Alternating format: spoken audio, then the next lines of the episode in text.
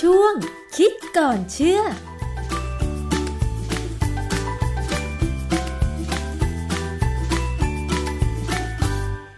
บกันในช่วงคิดก่อนเชื่อกับดรแก้วกังสดานนภัยนักพิษวิทยากับดิฉันชนาทิพไพรพงศ์ค่ะ คุณผู้ฟัง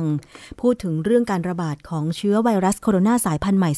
2019 หรือโควิด -19 นะคะ มีการระบาดระลอกใหม่ในหลายประเทศรวมถึงไทยด้วยค่ะ แต่ว่ามีข่าวหนึ่งที่เว็บไซต์ของ BBC ซึ่งเป็นสำนักข่าวที่โด่งดังประเทศอังกฤษนะคะ มีข้อมูลบอกว่า มีเชื้อไวรัสโควิด -19 เนี่ยที่ระบาดระลอกใหม่ที่อังกฤษเนี่ยนะคะ ระบาดเร็วกว่าเดิม แล้วก็มันเป็น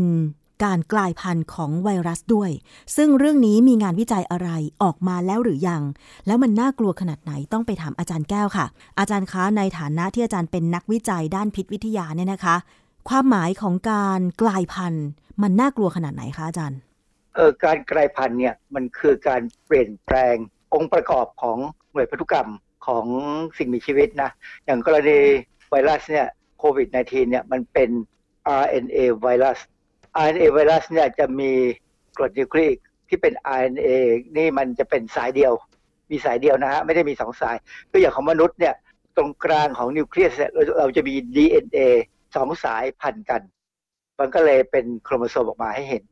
ของไวรัสเนี่ยความที่มันเป็น RNA สายเดียวเนี่ย เวลามัน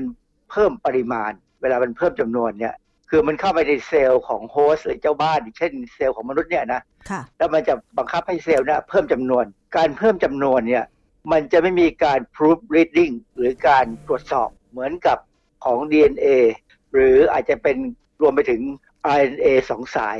คือไวรัสบางชนิดมี RNA สองสายด้วยซ้ำแต่ว่าของโควิดเนี่ยมีสายเดียว ซึ่ง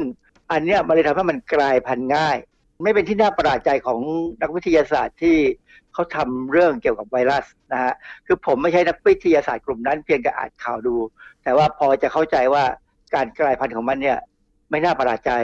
นะบอกตอนนี้เลยก็ได้ว่ามีข้อมูลที่บอกว่าการกลายพันธุ์ของไอ้เจ้าโควิดเนี่ยมันกลายพันธุ์มาสี่พันกว่าครั้งแล้ว โอ้คือนักวิจัยเนี่ยไม่ตกใจแต่ว่าสิ่งที่ประชาชนรับทราบ เพราะว่ามันเกิดการระบาดที่อยู่ในวงกว้างไงคะอาจารย์สำหรับโควิด -19 เนี่ยค่ะ คือการกลายพันธุ์เนี่ยนะ ทั่วทั่วไปนะการกลายพันธุ์ของนิวคลีอิกแอซิดเนี่ย มันบางทีมันกลายพันธุ์ไปแล้ว มันก็ประสิทธิภาพต่ำลง บางทีมันก็ประสิทธิภาพดีขึ้น มันมันไม่แน่ไม่นอนนะ เราก็จะดูผลของมัน แต่กรณีของอังกฤษเนี่ย เว็บไซต์ BBC เนี่ยนะกับไอ้เว็บอื่น ๆ เนี่ยเขาก็กล่าวเลยว่าตัวโรคเนี่ยเราเรียกโควิด -19 แต่ตัวเชื้อเนี่ยมันคือซาโควี2เจ้าซาโควี2เนี่ย มันระบาดเร็วขึ้นกว่าเดิม การระบาดเร็วกว่าเดิมเนี่ยหมายความว่าอะไร มันเข้าไปถึงจมูกเราแล้วเนี่ย มันเข้าเซลล์ได้เร็วขึ้นกว่าเดิม เพราะการที่จะเข้าเซลล์ได้เนี่ยไวรัสมันจะต้องใช้สไปค์โปรตีน หรือถ้าเรียกให้เต็มๆจะเรียกว่าสไปค์ไกลโครโปรตีน คือมันเป็นไกลโครโปรตีน มันไม่ใช่โปรตีนตัวเดียวหรอก มันเป็นโปรตีนที่มีแป้งติดอยู่ด้วย สไปค์ไกลโครโปรตีนเนี่ยค่ะ หน้าที่หลักๆ มันแล้วคืออะไรคะอาจารย์ หน้าที่หลักของมันเนี่ยนะ ถ้าเราเรียกเป็นภาษาไทย ผมใช้คำว่าตุ่มโปรตีน ตุ่มเนี่ยหรือแท่งโปรตีนเนี่ยที่มันติดอยู่กับผิวของไวรัสเนี่ยมันจะเข้าไปสวมเข้ากับส่วนที่เราเรียกว่า ACE2 receptor หรือบริเวณรับ เจ้าบริเวณรับเนี่ยมันเป็นส่วนหนึ่งของที่อยู่บนผิวเซลล์ของมนุษย์ ซึ่งในทางเดินหายใจของเราเนี่ยจะมีพวกนี้เยอะทีนี้พอเจ้าสไปค์โปรตีนหรือตุ่มโปรตีนเนี่ยมันเข้าไปสวมเหมือนกับ ลูกกุญแจเข้าไปในแม่กุญแจเนี่ย มันจะทำให้เกิดการเปลี่ยนแปลงขึ้นที่ผนังเซลล์ของมนุษย์ทำให้ไวรัสเนี่ย มันส่ง RNA ของมันเนี่ยหรือกรดนิโคลิกของมันเนี่ยเข้าไปในเซลล์ของเรา แล้วเข้าไปทำหน้าที่ควบคุมการทำงานเหมือนเข้าไปปฏิวัติเลยทำให้การทำงานของเซลล์เนี่ยหยุด แล้วหันมาผลิต RNA ตัวเนี่ยเพิ่มขึ้นเยอะๆแต่กระบวนการมันไม่ใช่แป๊บเดียวนะ มันต้องใช้กระบวนการหลายอย่างนะฮะ คือเดิมเนี่ยการที่ไอ้เจ้าตุ่มโปรตีนเนี่ยมันเข้าไปสวมที่บริเวณรับเนี่ยมันก็ได้ในระดับหนึ่ง แต่ปรากฏว่าตอนนี้เขาพบว่ามันน่าจะเร็วกว่าเดิม คือเข้าไปได้ดีกว่าเดิม แสดงว่าการกลายพันธุ์ของโควิด -19 ในครั้งนี้เนี่ยทำให้การระบาดหรือว่าการเข้าสู่ร่างกายของมนุษย์เนี่ย มันเร็วขึ้นไม่เป็นผลดีเลยนะอาจารย์นะ มันเร็วขึ้น แต่ว่ายังไม่ได้บอกว่ามันอันตรายมากขึ้นนะเขายังไม่กล้าบอกอันนี้ เพราะว่าอะไร เพราะว่าอย่างใน คนในอังกฤษในลอนดอนเนี่ยความจริงมันแค่ส่วนลอนดอน แล้วก็ไปทางใต้ๆของสหราชอาณาจักรเนี่ยมันยังไม่ได้ทั้งประเทศนะค่ะคือคนที่ติดเชื้อเนี่ยยังไม่มีอาการถ้าส่วนใหญ่ เหมือนกับที่พวกเมียนมาบ้านเราเนี่ยมันมาทำงานบ้านเราเนี่ยเขาก็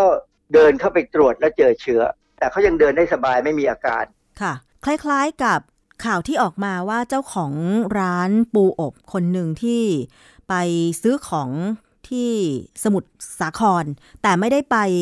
ตลาดกลางกุ้งนะ แต่ว่าไปตลาดอื่นก็ยังติดมา แล้วแอดมินของเพจร้านเขาเนี่ยแถลงบอกว่าเจ้าของร้านที่ติดเนี่ยไม่แสดงอาการเลย แบบนี้หรือเปล่าอาจารย์ ประมาณนั้นเลยว่าเชื้อนี่มันต้องเปลี่ยนไปแน่เพราะมันไม่ทำให้คนมีอาการเร็ว เราเราเคยได้ข่าวมานานพอสมควรนะนะว่า บางคนเนี่ยไม่มีอาการใช่แล้วนี่แหละคือตัวปัญหาที่ว่าอย่างที่อู่ฮั่นเนี่ย คนที่ไม่มีอาการนี่แหละ เป็นคนเอาเชื้อออกจากจีนไปยุโรปค่ะเขาพูดอย่างนั้นนะเขาว่าอย่างนั้น ถ้าสมมติว่าเชื้อนี้เกิดจีนนะไม่ใช่เกิดจากยุโรปแล้วเข้าไปจีนนะค่ะเพราะมันมีหลายหลายแต่สมมติฐานแล้วล่ะตอนนี้นะฮะมันมีอันหนึงที่เป็นหลักฐานที่บอกว่ามันมีปัญหาหนักก็คือว่าเขาบอกว่าไอ้การกลายพันธุ์เนี่ยตรวจพบเมื่อเดือนกันยา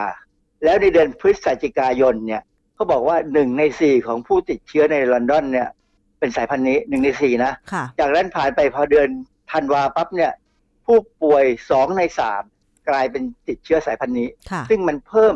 สัดส่วนมากขึ้นเรื่อยอืมๆนะฮะจนสุดท้ายเนี่ยนายกรัฐมนตรีบริจอนสันเนี่ยต้องออกข้อบังคับรอบใหม่ในพื้นที่ของประเทศเลย ในพื้นที่ของลอนดอนกับส่วนตอนใต้ของสหราชอาณาจักรเนี่ยเพื่อป้องกันไวรัสนี้กระจายออกข้อบังคับใหม่นะค่ะมันมีข้อมูลอีกอันหนึ่งที่น่าสนใจจาก มันเป็นโครงการนะชื่อ Next Strain Next Strain เนี่ย เป็นโครงการเฝ้าระวังด้านพันธุกรรมของไวรัสทั่วโลกเลยเขานำเสนอมุมมองที่ทันสมัยอย่างต่อเนื่องของข้อมูลที่เปิดเผยต่อสาธารณะ ควบคู่ไปกับการพูดถึงเครื่องมือวิเคราะห์ และการแสดงภาพที่มีประสิทธิภาพสำหรับนักวิทยาศาสตร์ทั่วไปเลยเขามีเป้าหมายที่จะทำให้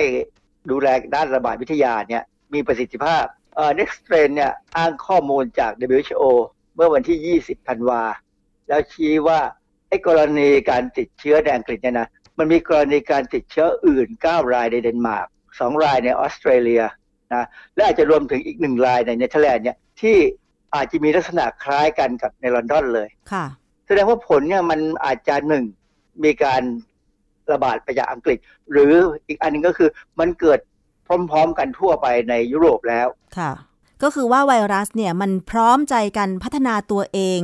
ให้แพร่พันธุ์ หรือว่าแพร่เชื้อได้เร็วขึ้นในหลาย ๆ พื้นที่แบบนี้หรือเปล่าอาจารย์เขาสงสัยอย่างนั้นนะแต่ว่า WHO เนี่ยยังไม่ได้ถึงกับฟันธงลงไปหรอก เพราะว่าอย่างว่าเนี่ยอังกฤษเนี่ยเพิ่งถูกประกาศห้ามจากอังกฤษนะห้ามไปประเทศอื่น คือหลังจากที่อาการมันหนักแล้ว คือเดิมเนี่ยเขาก็ยังมีการติดต่อกันอยู่ในยุโรปนะฮะก็เลยเป็นเรื่องที่อันนี้น่ากังวลทีนี้เข้าไปดูในวิกิพีเดียเนี่ย ผมผมไม่เคยเห็นวิกิพีเดีย ในเรื่องไหนเนี่ยที่อัปเดตข้อมูลที่หมายความว่า ปรับปรุงข้อมูลให้ทันสมัยเนี่ย ทุกวันค่ะเหมือนกับเรื่องของโควิด -19 นี่เลยเขาปรับปรุงทุกวันนะฮะเขาบอกว่าไวรัสโควิด -19 สายพันธุ์ใหม่เนี่ยมันมีรหัสชื่อว่า VUI เขียนตัวใหญ่นะ VUI 202012ทับ01ไอ้รหัสพวกเนี้ยมันเป็นไปตามระบบของ COVID 19 Genomics UK ซึ่งเป็นเอ่อโครงการหนึ่งที่มีชื่อย่อว่า COC UK นะค่ะเออที่น่ากังวลที่ข่าวยังไม่ออกมา แต่ว่าผมเห็นของวิกิพีเดียบอกว่า มันมีการกลายพันธุ์อยู่ 17 ตำแหน่งค่ะซึ่ง 8 ใน 17 เนี่ย เป็นการกลายพันธุ์ที่เกิดผลกับสไปค์ไกลโคโปรตีนหมายความว่าไอ้เจ้าตุ่มโปรตีนเนี่ยมันกลายพันธุ์ไปแล้วอือฮึพอมันกลายพันธุ์ไปแล้วเนี่ยหมายความว่าอะไรกรดอะมิโนแอซิดมันเปลี่ยนไปอือฮึพอเปลี่ยนไปเนี่ย รูปร่างของมันเนี่ยขยับอือฮึไม่เหมือนเดิมค่ะ ถามว่าไอ้เนี่ยคือตัวปัญหาที่ว่าทำให้มันเข้าไปจับกับ ACE2 receptor ของเซลล์ของเราเนี่ยดีขึ้นกว่าเดิม ที่น่ากังวลคือแอนติบอดีที่เราหวังว่าวัคซีนต่างๆ จะเข้าไปกระตุ้นเนี่ย มันจะกระตุ้นตามให้เป็นมีรูปแบบที่จะเข้าไปจับกับสไปค์ไกลโคโปรตีนแบบเดิม ในขณะที่ของอังกฤษเนี่ยมันกลายเป็นแบบใหม่ค่ะ มันจะได้ผลดีหรือไม่ คืออาจารย์ของอังกฤษต่างๆเนี่ยนะที่เขาทำเรื่องเนี้ยเขาไม่กล้าพูดอย่างฟันธงว่ามันจะมีปัญหากับวัคซีน เพราะว่าตอนนี้เขากำลังเริ่มใช้วัคซีนอยู่ ผลยังไม่ออกพอผลยังไม่ออกเนี่ยถ้าไปพูดว่ามันจะไม่ได้ผลเดี๋ยวมันมีปัญหาอืมแต่ว่าผมว่าในใจเขาลึกๆเนี่ยเขากังวลแล้วนะค่ะเขาก็บอกว่า ถึงมันจะเปลี่ยนแปลงมันก็อาจจะมันก็วัคซีนก็ยังคงทำงานได้ดีนะอาจจะไม่มีปัญหาหรอก หรืออาจจะพอช่วยได้บ้างอะไรอย่างเงี้ยก็แล้วแต่ แต่ละคนจะพูด มีอาจารย์คนหนึ่งชื่อลาวิกุปตาจากมหาวิทยาลัยเคมบริดจ์นะฮะเขากล่าวว่าการกลายพันธุ์แบบเนี้ยช่วยทำให้การติดเชื้อเพิ่มขึ้นเป็นสองเท่า ในการทดลองในห้องปฏิบัติการ คือถ้าเป็นในคนเนี่ยมันเพิ่มขึ้น 70เปอร์เซ็นต์70เปอร์เซ็นต์ก็คือ 1.7 เท่า แต่ว่าในห้องปฏิบัติการเนี่ยมันเพิ่มขึ้น2เท่าเลยค่ะสองเท่าหรือ 200เปอร์เซ็นต์แล้วที่น่ากังวลคือเขาบอกว่า มันทำให้แอนติบอดีในเลือดของผู้ที่รอดชีวิต มีประสิทธิภาพในการโจมตีไวรัสน้อยลง อันนี้มันเหมือนกับที่เมื่อกี้ผมบอกว่า การเปลี่ยนแปลงของไอ้โครงสร้างของไอ้สไปค์ไกลโคโปรตีนเนี่ยมันอาจจะทำให้แอนติบอดีมองไม่ชัดพอมองไม่ชัดเนี่ยการทำงานก็อาจจะด้อยประสิทธิภาพลดลงอะซึ่งอันนี้เป็นเป็นข้อมูลในห้องปฏิบัติการค่ะไม่ได้เป็นข้อมูลจากการที่ วัคซีนทำงานจริงๆนะเพราะยังเพิ่งฉีดนะเพิ่งฉีดให้คนอังกฤษค่ะ แล้วแบบนี้ประชาชนอย่างเช่นในไทยเองเนี่ยนะคะ คือพอฟังอาจารย์อธิบายเกี่ยวกับงานวิจัยที่ออกมาล่าสุดแบบเนี้ย ในเมื่อมันกลายพันธุ์ไปแล้ว แล้ววัคซีนที่กำลังทดลองแล้วกำลังจะเริ่มฉีดให้ประชาชนแม้จะเริ่มจากฝั่งยุโรปอเมริกา และไทยก็ยังไม่ได้มี ข้อมูลออกมาอย่างแน่ชัดว่าจะได้รับวัคซีนเมื่อไหร่อย่างเงี้ย เราควรจะเตรียมตัวอะไรยังไง คือเราให้กลัวไว้ก่อนเลยคราวนี้ กลัวไว้อย่าตระหนกแต่ต้องระวังให้เต็มที่เลยนะ หน้ากากเนี่ยอย่าขาดค่ะนะฮะอย่าให้ได้เห็นใครขาดหน้ากากเวลาออกจากบ้านหรือเป็นในที่ชุมชนเด็ดขาด เพราะว่านั่นคือความเสี่ยงมหาศาลนะค่ะแล้วล้างมือให้บ่อยมากๆนะและที่สำคัญคือมือไปจับอะไรเนี่ย อย่าขยี้ตา อย่ามาขยี้จมูกค่ะอย่ามาแตะริมฝีปากนะฮะอย่างที่หมอเขาสอนกันทางทีวีเนี่ยทำให้เต็มที่เลย อย่าไปโอ้ไม่เราไม่น่าจะโดนอะอย่างนั้นน่ากลัวมากนะฮะเพราะว่าอะไร เพราะตอนนี้ที่อังกฤษเนี่ย รัฐมนตรีสาธารณสุขเนี่ยประกาศเลยว่าการกลายพันธุ์ของไวรัสโควิด -19 เนี่ย เป็นสถานการณ์ที่เกินควบคุมแล้วอือฮึเขายกระดับการควบคุมเป็นระดับ4 ระดับ4เนี่ยจากเดิมที่มันมีแค่ระดับ3นะค่ะถ้าที่ผมจำได้จากเอ่อเว็บอื่นเนี่ยระดับ4ที่เป็นระดับที่สร้างขึ้นมาใหม่ มันจะเหมือนการล็อกดาวน์เลยทั้งประเทศเหมือนกันนะฮะซึ่งอันเนี้ยเป็นสิ่งที่อังกฤษเริ่มแล้ว แล้วผมว่าถ้าข่าวคราวในบ้านเราเนี่ยยังเป็นอย่างที่เราได้ยินในตอนเนี้ยนะเรามีโอกาสจะล็อกดาวน์เหมือนกัน พอสมควรเลยค่ะเพียงแต่ว่าเราจะล็อกดาวน์ให้เหมือนกับครั้งแรกได้ดีไหม ถ้าทำได้ดีเหมือนครั้งแรกเนี่ย เราอาจจะมีปัญหาน้อยค่ะแต่ถ้าเราล็อกดาวน์ได้ไม่ดีนะเพราะว่าอะไรเพราะคราวที่แล้วล็อกดาวน์เนี่ยพอปลายปลายการล็อกดาวน์เนี่ยเริ่มมีคนโวยวายมากนะอือฮึเรื่องเศรษฐกิจไม่ดีจะพังพินาศกันไปหมดอะไรอย่างนี้นะคะอ่าเพราะฉะนั้นเนี่ยเราต้องไม่ต้องกังวลมาก ไม่ต้องเป็นสนุกมาก แต่ให้ระวังให้หนักค่ะ